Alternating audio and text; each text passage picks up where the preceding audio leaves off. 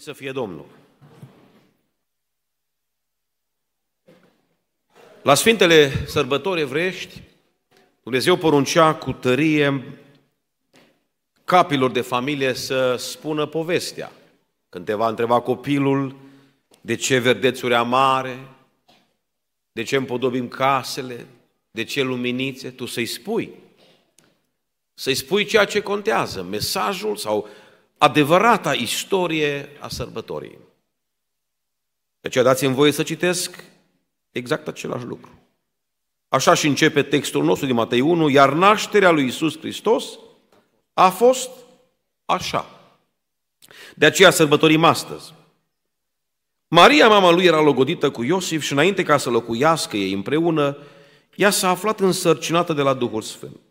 Iosif, bărbatul ei, era un om neprihănit, și nu vroia să o facă de rușine înaintea lumii, de aceea și-a pus de gând să o lase pe ascuns.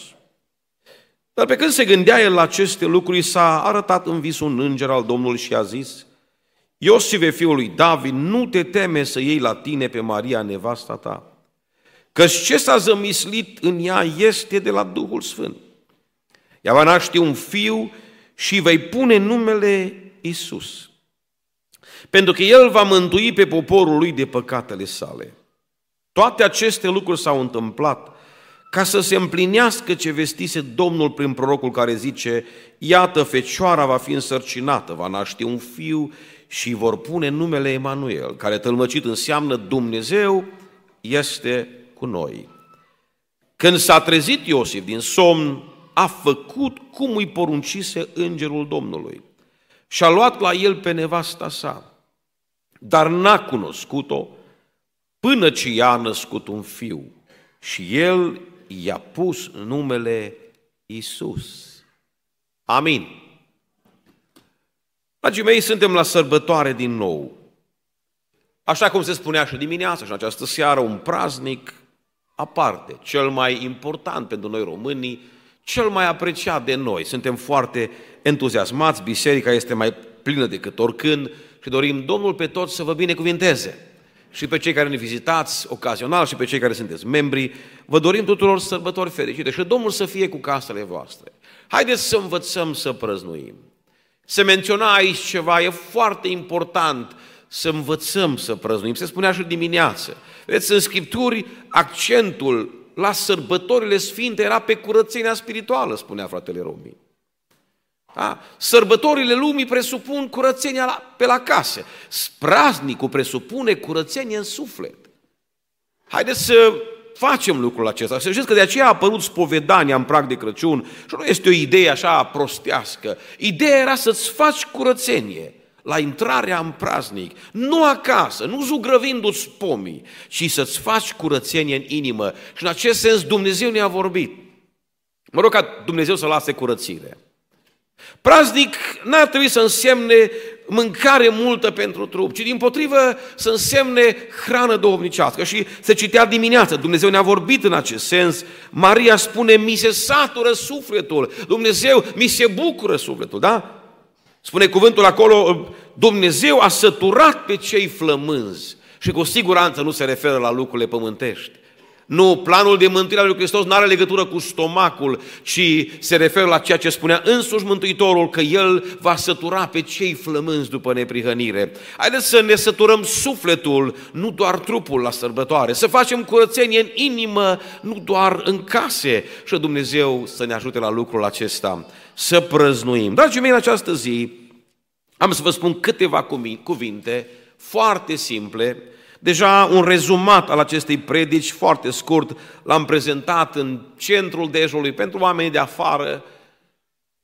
Știți, noi foarte, de foarte multe ori încărcăm scena aceasta a Crăciunului cu foarte multe detalii, cu foarte multe lucruri care nu contează. Vorbim mult despre personaje secundare, accente nepotrivite, se spune mereu. Să, dragii mei, în centrul sărbătorii rămâne Isus Hristos, glorie Lui. Suntem aici pentru că El s-a făcut trup. Suntem aici pentru că El, Fiul lui Dumnezeu, s-a coborât între noi. Acesta este mesajul sărbătorilor. Haideți să nu lăsăm mesajul sufocat de Crăciuni, de brazi, de mâncăruri, de magi. Ascultați-mă, magii nu sunt personaje principale. Predicăm prea mult despre magi. Ă, dacă vreți, păstorii nu sunt personajele principale ale acestui film, dacă vreți, al sărbătorii. Nu, ei nu sunt personaje principale. Nici Maria nu este personaj principal, nici Iosif nu este personaj principal. Eroul sărbătorii rămâne cel care s-a întrupat, Iisus Hristos. Despre el vreau să spun în câteva cuvinte. Spunea într-o prejurare fratele Cristi Boariu, am ajuns să predicăm chiar și despre fânul din iesle, pe paie, pentru că nu mai avem ce predica. Vrem să spunem ceva important, vrem să scoatem un fel de, uh, să facem un highlight unde n-ar trebui, la detaliile sărbătorii. Însă, dragii mei, noi suntem îmbrăcați astăzi în costume frumoase și în rochii noi. Suntem astăzi bucuroși pentru că cineva s-a coborât la noi. De aceea îl binecuvântăm pe El, pe Iisus Hristos. Vreau să prezint, dacă vreți, acest buletin sau acest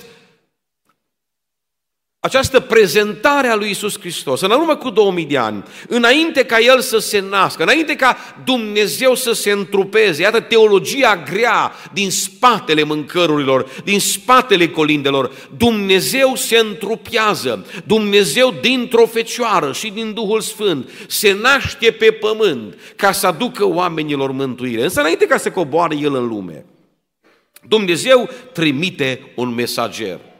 Și îngerul de acum 2000 de ani nu face altceva decât să facă o prezentare a celui care avea să intre în scenă.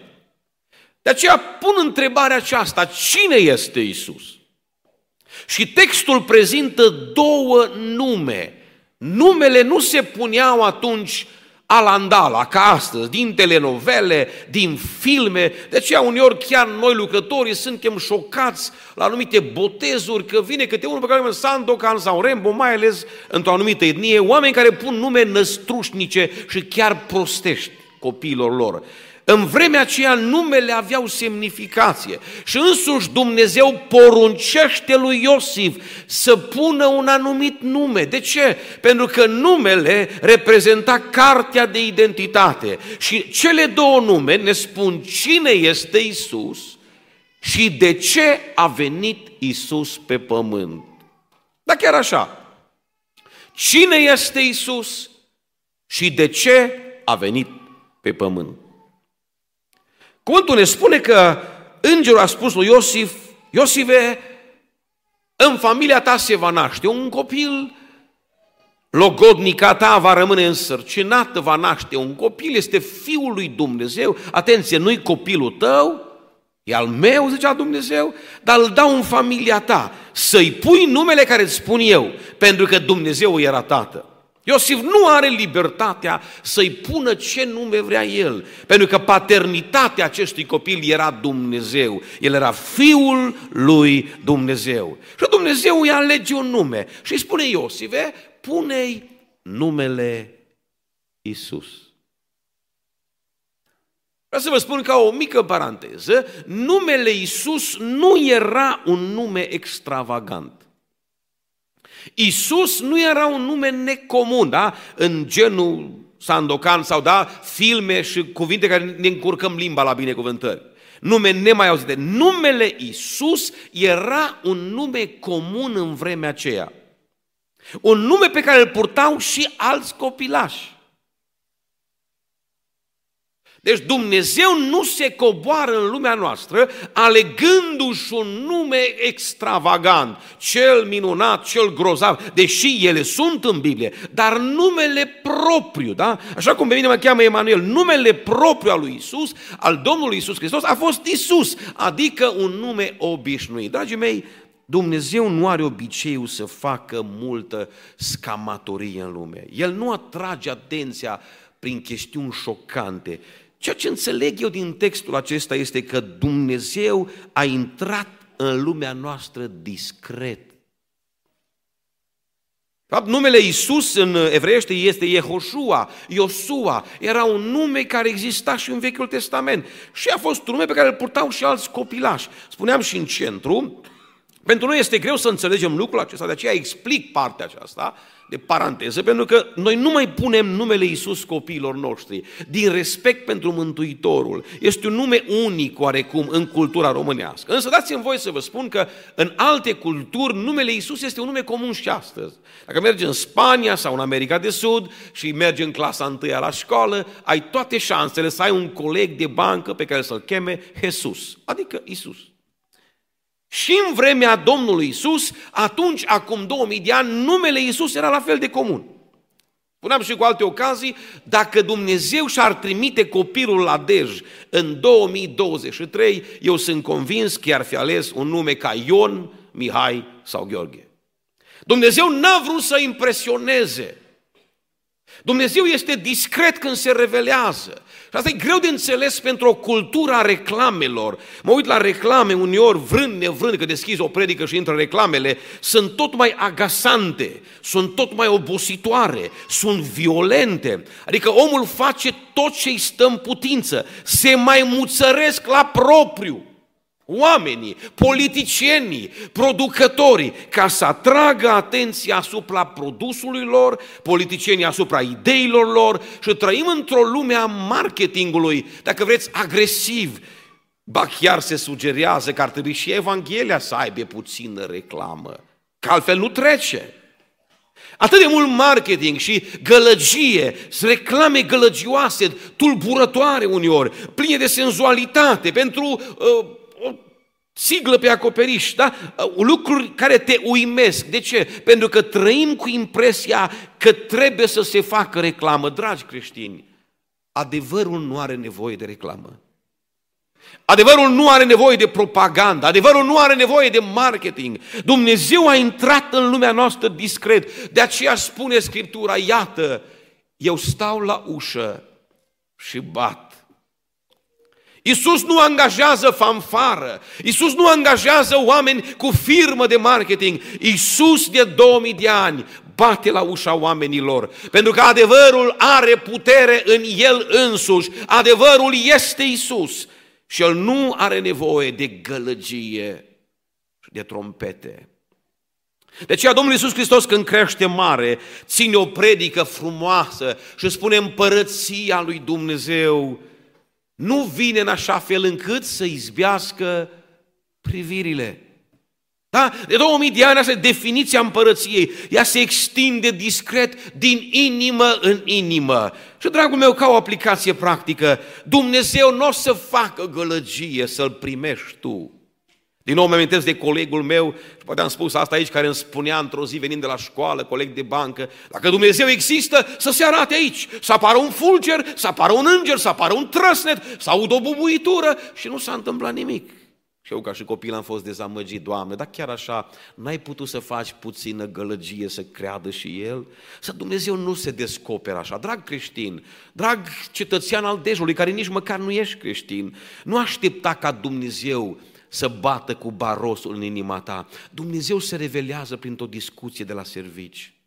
Dumnezeu îți vorbește prin colega de bancă în pauza de masă. Dumnezeu îți vorbește printr-o predică de pe internet. Dumnezeu îți vorbește în această seară printr-o predică simplă și mai scurtă decât de obicei. O predică de sărbători atât de banală. Cine este Isus? Pentru că adevărul se revelează discret.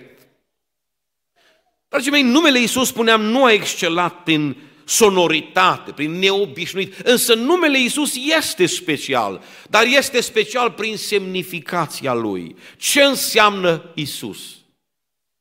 Biblia ne spune, îi vei pune numele Isus, pentru că El va mântui pe poporul lui de păcatele sale. Îl cheamă Isus pentru că Isus în evreiește înseamnă Dumnezeu mântuiește. L-a chemat Isus pentru că de asta s-a coborât în lume, ca să mântuiască pe poporul său de păcatele sale. Dragi credincioși, mesajul meu este atât de simplu în această seară.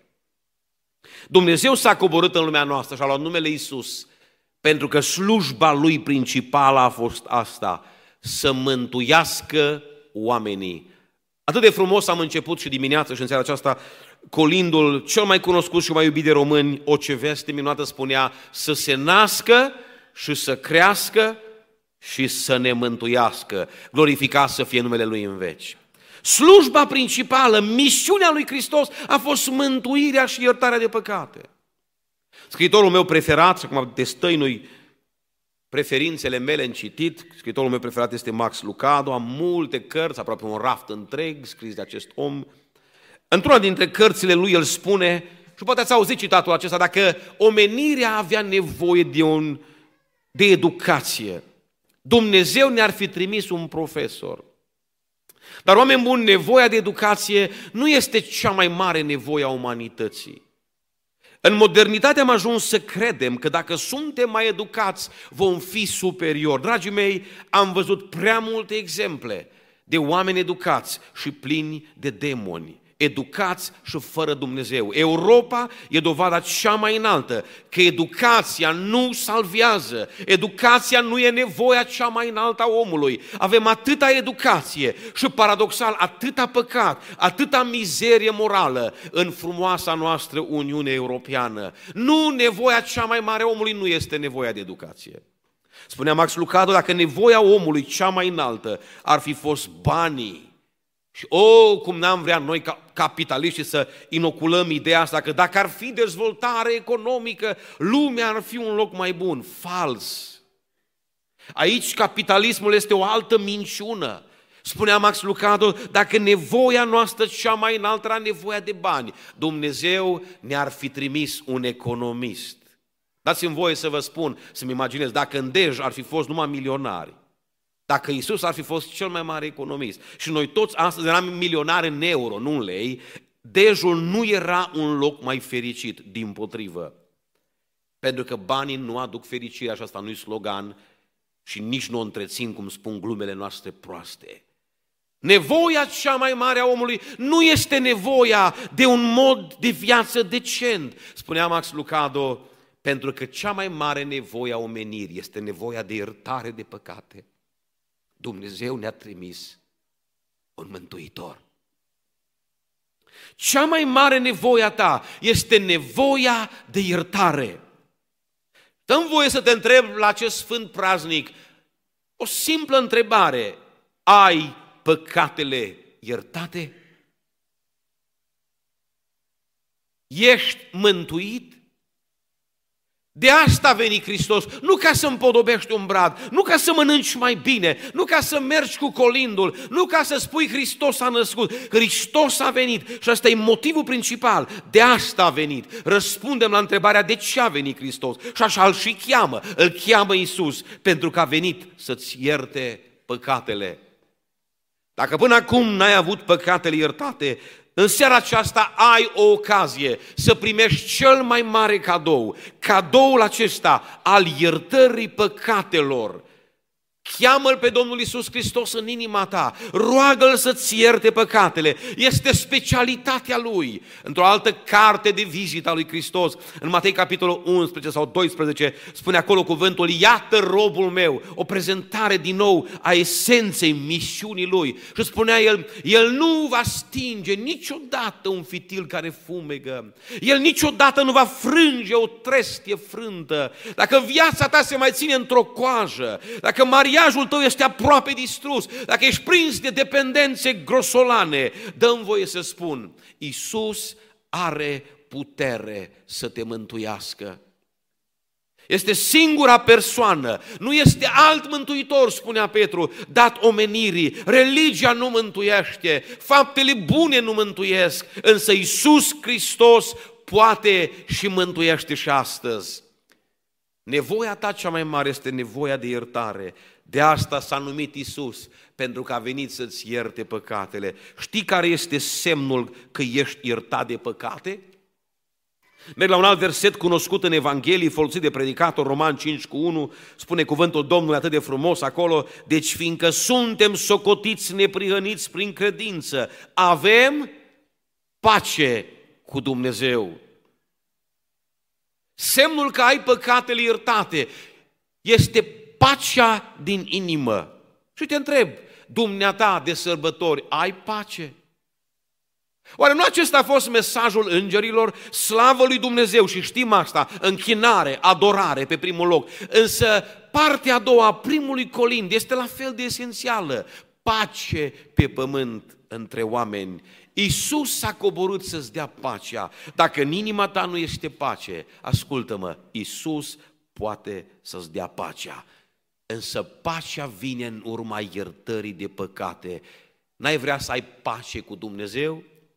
Știi că de asta n-ai pace în familie, de asta n-ai pace cu vecinii, pentru că n-ai pace în inimă. Prima pace este pacea cu Dumnezeu. Cum ai putea să ai pace cu cei dragi când n-ai pace cu sursa păcii? Numele lui Hristos este numele de prinț al păcii. El a venit să aducă pacea. Dacă nu-l ai în inima ta, nu ai pace.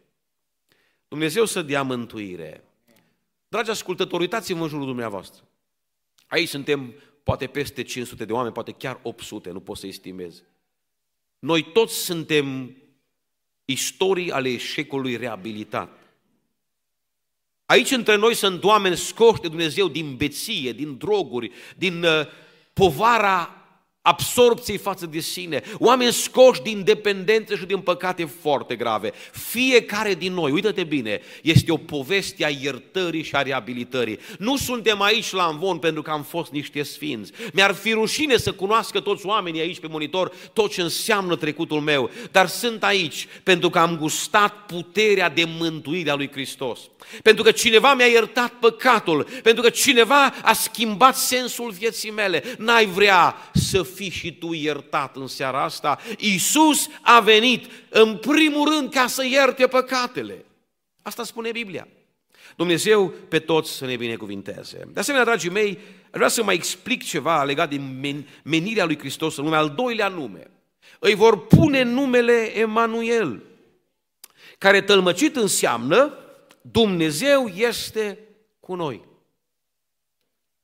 Dacă am răspuns la întrebarea de cine este Isus și de ce a venit, iată că putem răspunde la încă o întrebare. Ce înseamnă mântuire? Sunt multe definiții pline de religiositate. Dacă dai, ești mântuit. Dacă faci, ești mântuit. Dacă te botezi, ești mântuit. Și botezul în sine putem demonstra. Nu poate fi mântuitor. Sunt mulți oameni botezați și nemântuiți în țara asta. Iată o altă definiție esențială a misiunii lui Hristos, a mântuirii. Ce este mântuirea? Dumnezeu este cu noi. Asta e definiția mântuirii. Care a fost prima religie din istorie? Prima religie din istorie n-a fost iudaismul, nici creștinismul, nici budismul, nici alte Prima religie din lume a fost religia lui Adam și Eva, religia originară. În ce consta religia asta? Nu erau preoți, nu erau jertfe, nu erau coduri morale de ținută, legi sociale sau nu știu de care, uh, ritualice, era o singură lucrare. Omul se delecta în prezența Creatorului în fiecare dimineață.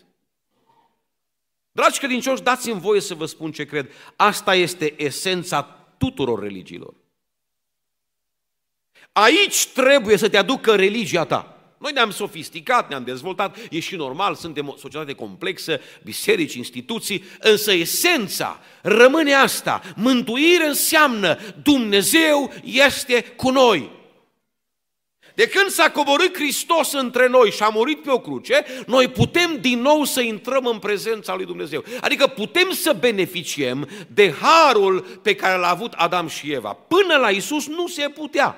Atenție, omul era despărțit de Dumnezeu, jertfele intermediau, preoții intermediau, însă omul nu avea intrare în prezența lui Dumnezeu. Însă de când Hristos ne-a mântuit, și asta e esența mântuirii, noi avem intrare slobodă în prezența lui Dumnezeu. O altă întrebare practică. Tu te simți bine în prezența lui Dumnezeu? Dacă nu, jertfele, mătănile, mersul la biserică și toată religia ta este ramă sunătoare. esența credinței creștine este asta. Dacă Hristos locuiește în tine, dacă ești născut din nou, dacă ai păcatele iertate, ție îți place prezența lui Dumnezeu. Ție îți place în odăiță, ție îți place la rugăciune, ție îți place cu Biblia deschisă. Dumnezeu este cu noi. Iată esența oricărei credințe. Și te întreb încă o dată, în 2023 ți-a plăcut în prezența Lui?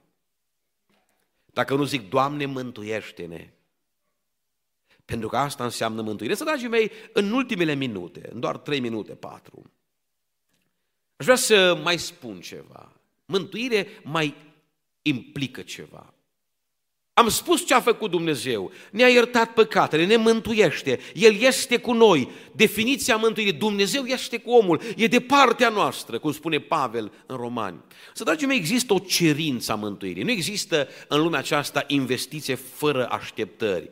Știți care este așteptarea lui Dumnezeu? Ce înseamnă mântuire? Cuvântul ne spune despre Iosif așa. Iosif, când s-a trezit din somn, a făcut cum îi poruncise Dumnezeu. În toată Scriptura, unde Hristos este predicat de apostoli, apostolii folosesc două nume pentru Isus, iarăși vin la numele Lui, pentru că asta ne arată esența misiunii Lui.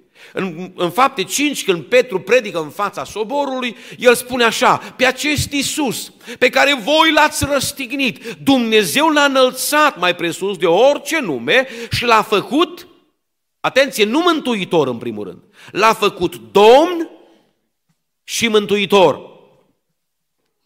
Pentru că mântuire mai înseamnă și asta, Iisus Hristos să fie Domnul vieții tale. Adică ce a făcut Iosif? S-a trezit și a făcut ce i-a spus Dumnezeu. Dacă Iisus Hristos este Domnul vieții tale și aș vrea să nu confundăm expresia de Domn cu ce înseamnă Domn în 2023, iarăși cultura ne împiedică. Domn în Scriptură nu înseamnă că era un gentleman, un drăguț de om, nu. Domn în Biblie înseamnă stăpân. Dacă Isus Hristos este mântuitorul meu, El este și Domnul meu și nu poate fi mântuitor dacă nu este Domn. Și te întreb, este Isus Hristos Domnul vieții tale? Pentru că cerința mântuirii, una singură, dar a tot cuprinzătoare, este asta, să asculți. Domnia lui Hristos înseamnă ascultare necondiționată de El. Și te întreb din nou, n-ai vrea ca în 2023 să asculți mai mult de Dumnezeu? Într-un creștinism contemporan selectiv cu Biblia, rupem foi, scoatem versete, asta nu se mai potrivește, te întreabă Dumnezeu, n-ai vrea și tu ca Iosif să fii ascultător în toate? Credeți că lui Iosif a fost ușor? Credeți că Iosif a înțeles cum e povestea asta cu prietena mea însărcinată de la Duhul Sfânt?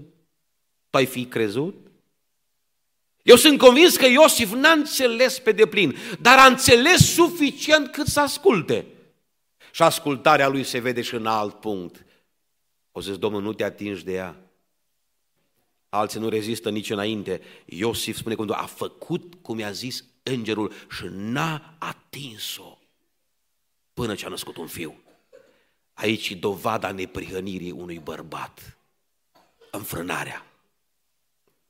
Asta înseamnă pocăință, asta înseamnă mântuire, să asculți de Dumnezeu. Și te întreb, n-ai vrea să-L inviți pe Iisus Hristos în inima ta?